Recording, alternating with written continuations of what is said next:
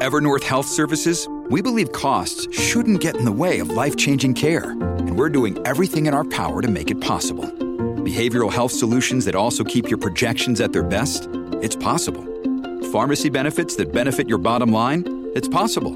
Complex specialty care that cares about your ROI? It's possible. Because we're already doing it. All while saving businesses billions. That's Wonder made possible. Learn more at evernorth.com/wonder. This episode is brought to you by Shopify. Do you have a point of sale system you can trust or is it a real POS? You need Shopify for retail. From accepting payments to managing inventory, Shopify POS has everything you need to sell in person. Go to shopify.com/system all lowercase to take your retail business to the next level today. That's shopify.com/system. Storie Libere presenta Buongiorno a tutte e a tutti e ben trovati in questo nuovo appuntamento di Quarto Potere, la rassegna stampa di Storie Libere, martedì 16 gennaio 2024, come sempre in voce Massimiliano Coccia e come sempre andremo ad approfondire i fatti dall'Italia e dal mondo.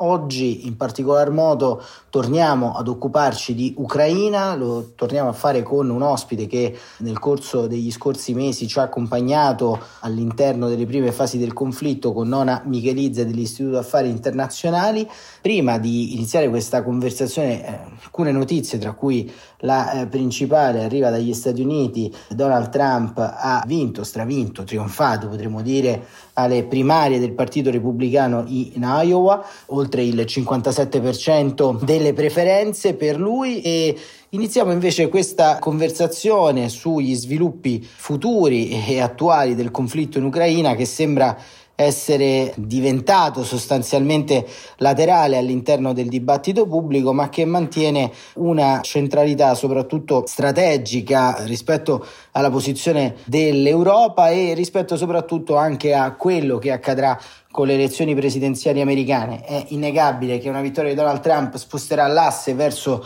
Vladimir Putin e una riconferma di Joe Biden e quindi del Partito Democratico contribuirà a diminuire l'influenza russa all'interno dell'area. E proprio a Nona Michelizze domandiamo in questo primo quesito, e intanto la ringraziamo, Nona si continua a combattere in Ucraina, una guerra che eh, purtroppo è diventata permanente dopo due anni dall'invasione estesa del febbraio del 2022. Allora raccontaci qual è la condizione sul campo. Dopo due anni di guerra ci troviamo in una situazione definita dal capo delle forze armate ucraine, generale Zaluzhny, come guerra di posizione dove nessuna delle parti del conflitto ha la capacità di proiettarsi e organizzarsi per le grandi offensive o controffensive. Questo non significa che ci troviamo davanti a un stallo o che il fronte sia fermo, anzi basta guardare quello che sta succedendo sotto Avdiivka o sulla parte sud eh, del fronte per capire che eh, i combattimenti sono piuttosto intensi e lo indica anche il numero enorme delle perdite che mh, mm, le forze armate russe subiscono appunto sotto Avdiivka dove hanno cercato di far ripetere il scenario Bakhmut uh, ma dopo tre mesi di forti combattimenti ancora non riescono a raggiungere l'obiettivo. A sua volta l'Ucraina sembra sia concentrato ormai sul rafforzare le posizioni di difesa lungo tutto il fronte con uh, obiettivo di infliggere il massimo delle perdite alle forze armate russe e magari arrivare così a una svolta nella guerra. Intanto si è già detto che l'obiettivo principale della controffensiva estiva di Ucraina, quello di raggiungere il confine amministrativo della Crimea, non è stato raggiunto ma uh, ci sono stati piccoli grandi successi che comunque all'Ucraina si è assicurato, mi, mi riferisco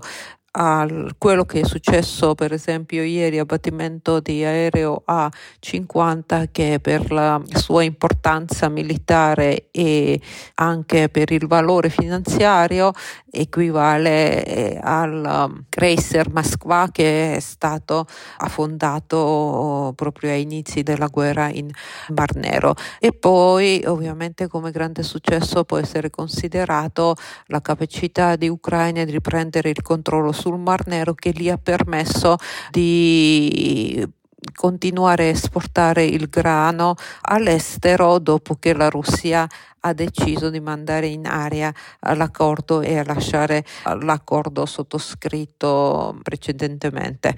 L'Ucraina ha dimostrato al mondo che anche senza coinvolgere i russi e anche senza necessariamente firmare gli accordi che tanto la Russia poi non risponderà, eh, si può insomma garantire la sicurezza delle esportazioni del grano dall'Ucraina. Ora ovviamente però davanti a noi ci sono una serie di sfide eh, davanti agli ucraini e queste sfide hanno a che fare comunque con eh, proiettarsi per una guerra lunga. Già quando stavo in Ucraina a settembre incontrandosi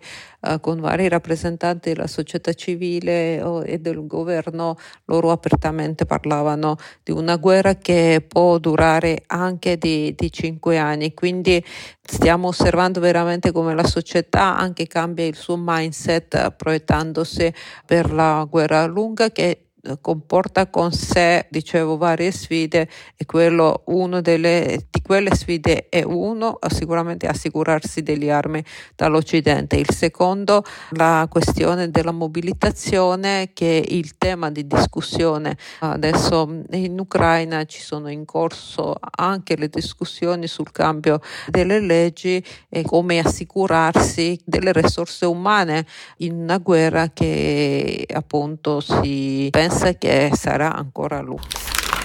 Ecco, il capitolo relativo alle forniture di armi degli alleati europei e della Nato è un capitolo a parte. Continuano ad affluire con lentezza. Cosa a tuo avviso hanno sbagliato i partner dell'Ucraina nella fase di fornitura? Insieme alla mobilitazione, la questione importante, non meno importante, anzi di più, è la questione che riguarda il flusso delle armi dall'Occidente. Allora, lato oh, europeo, la buona notizia è che la Germania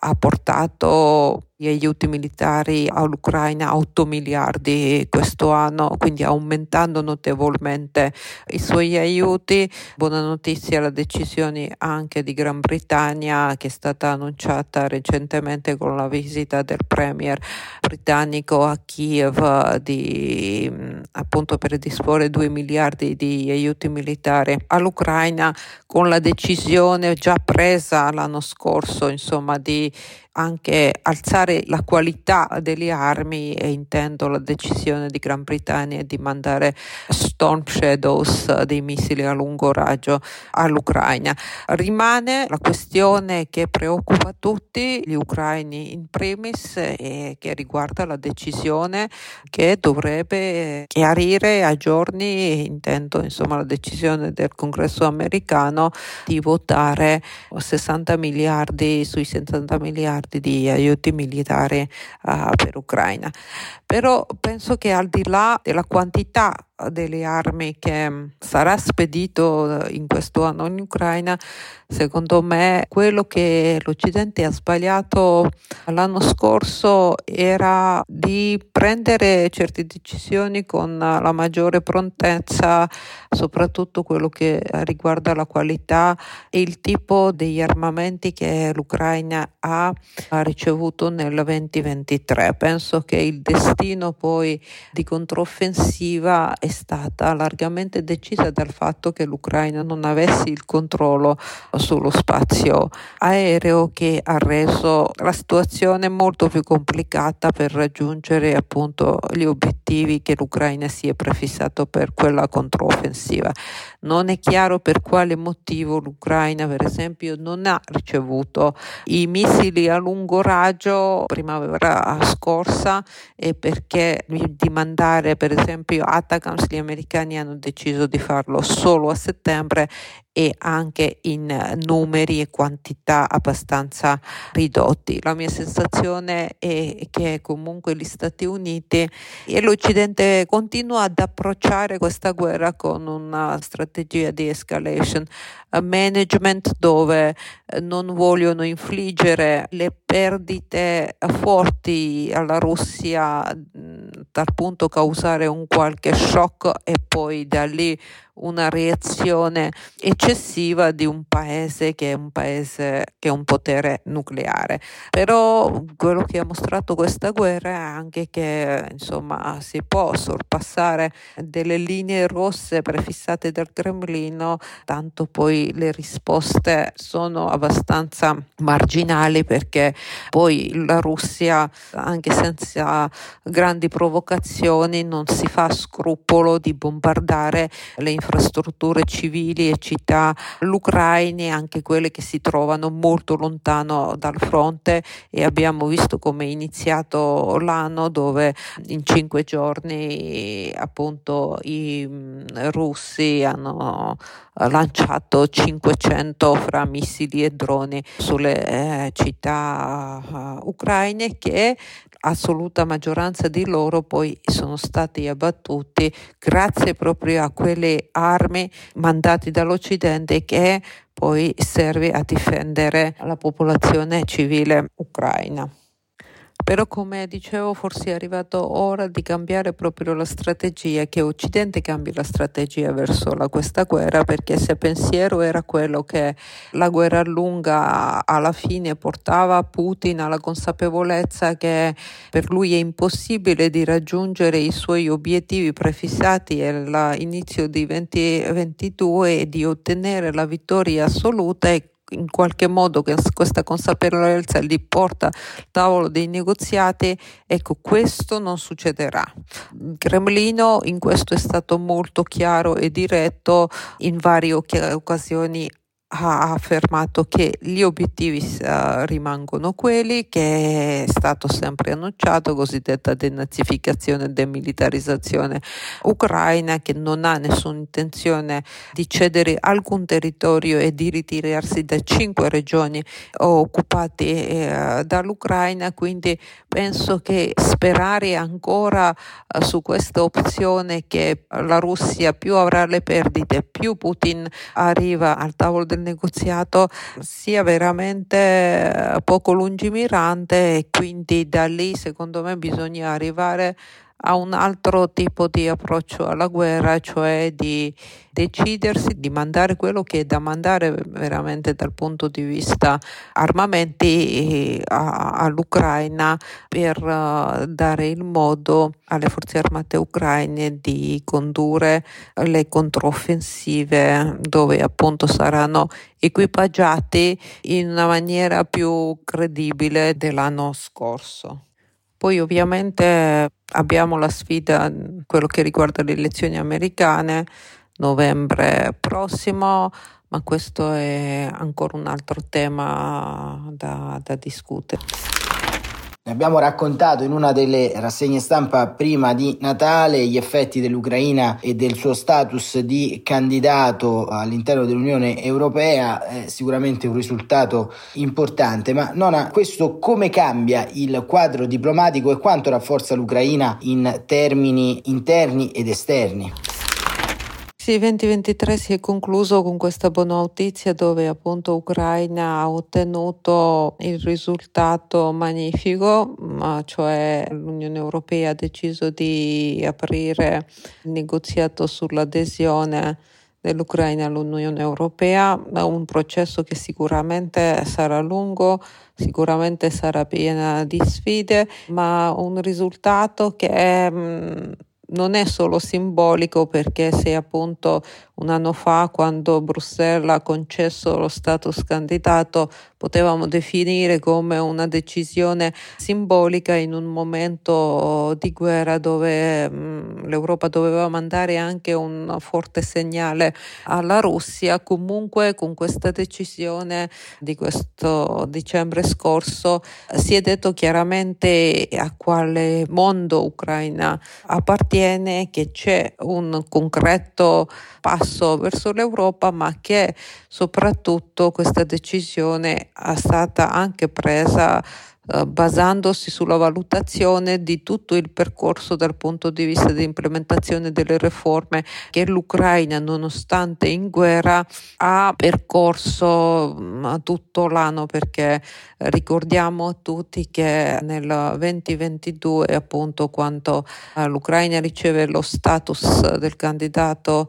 dell'UE riceve anche sette condizioni con varie riforme da implementare in modo tale poi da valutare se appunto meritava che Bruxelles aprisse il negoziato all'adesione o meno. Novembre scorso appunto è uscito un rapporto della Commissione di 150 pagine, consultabile appunto anche sul sito della Commissione, dico per coloro che sono interessati nei dettagli cosa si sta facendo in un paese in guerra dal punto di vista delle riforme di buon governo, di uh, Stato di diritto, della difesa delle minoranze, dei, dei diritti delle minoranze ehm, o eh, delle riforme anche nel settore economico, sociale, ecco, possono consultare questo rapporto sul quale appunto la valutazione generale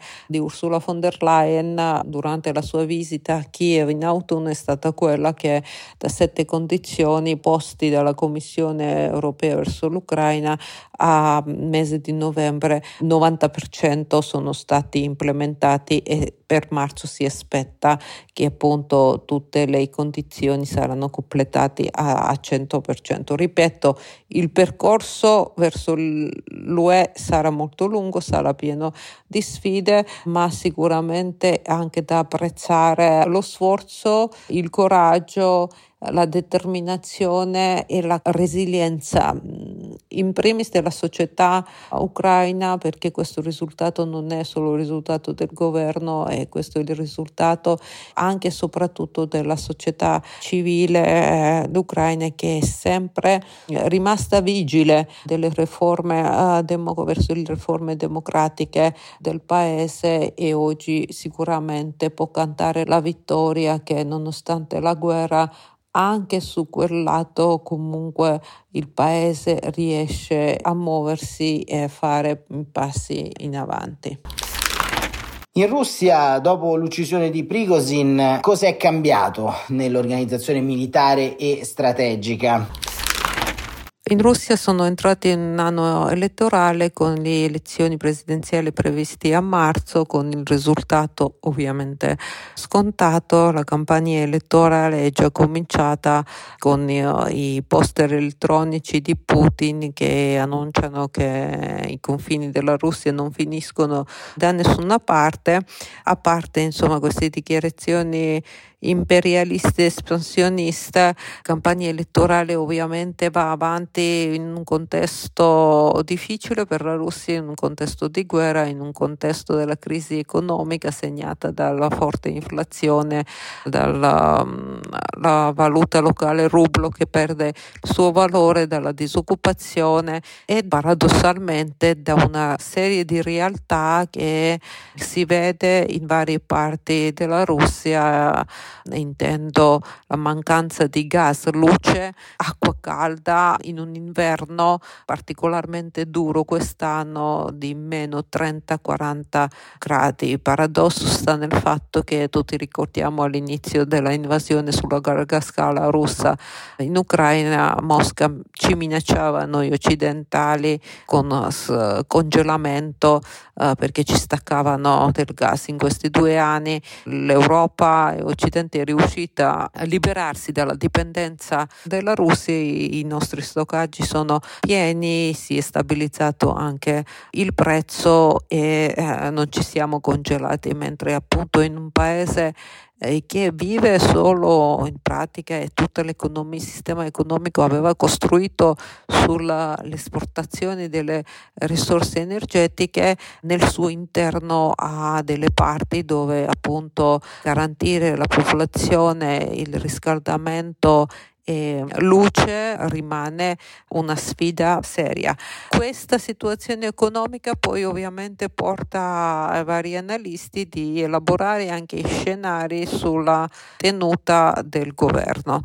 Allora, io prenderei con le pinze qualsiasi scenario sul futuro del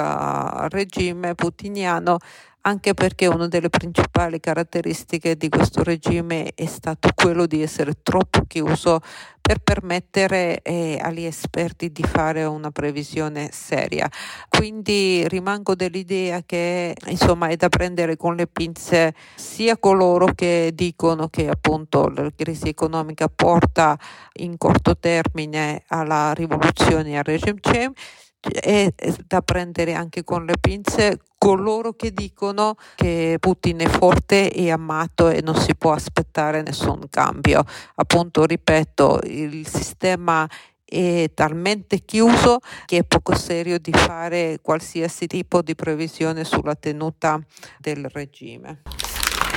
Ecco Nona, concludiamo questa nostra chiacchierata con un'ultima riflessione che riguarda questa volta invece la propaganda russa. Ecco, nel corso di queste settimane si sono organizzate, si stanno organizzando molte proiezioni di docufilm pro-putiniani che raccontano appunto la verità del Cremlino sul conflitto in Donbass, in Crimea e appunto sul conflitto esteso in Ucraina. Allora, che tipo di evoluzione noti nel corso delle ultime settimane e come possiamo interpretare queste molteplici iniziative sul territorio italiano? Allora, la Russia ha ripreso con grande slancio le sue mh, campagne di disinformazione attraverso l'ambasciata della Federazione Russa a Roma, attraverso varie associazioni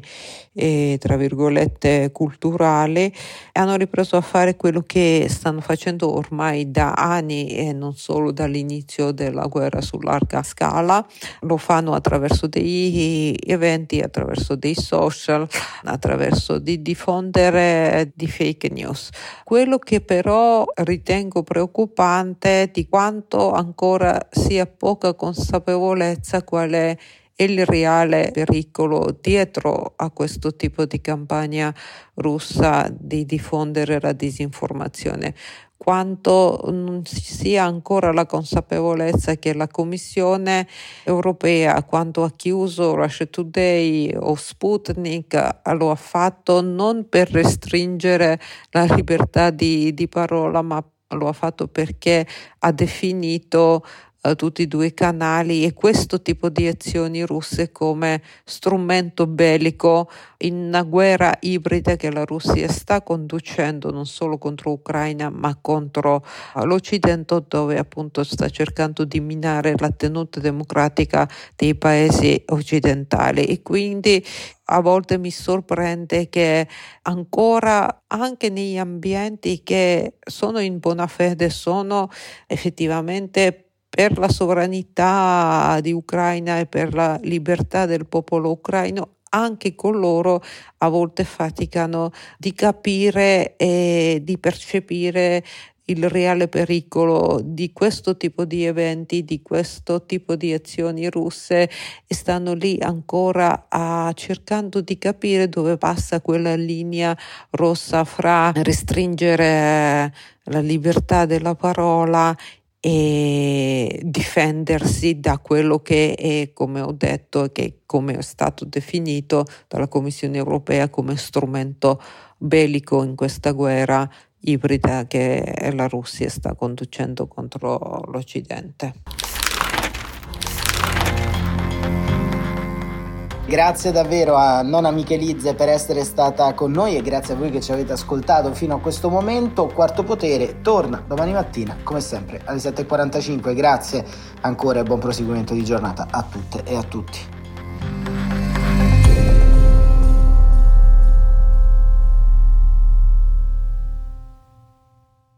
This episode is brought to you by Shopify. Do you have a point of sale system you can trust, or is it a real POS? You need Shopify for retail. From accepting payments to managing inventory, Shopify POS has everything you need to sell in person. Go to shopify.com/system all lowercase to take your retail business to the next level today. That's shopify.com/system. Una produzione storielibere.fm di Gianandrea Cerone e Rossana De Michele. Coordinamento editoriale Guido Guenci.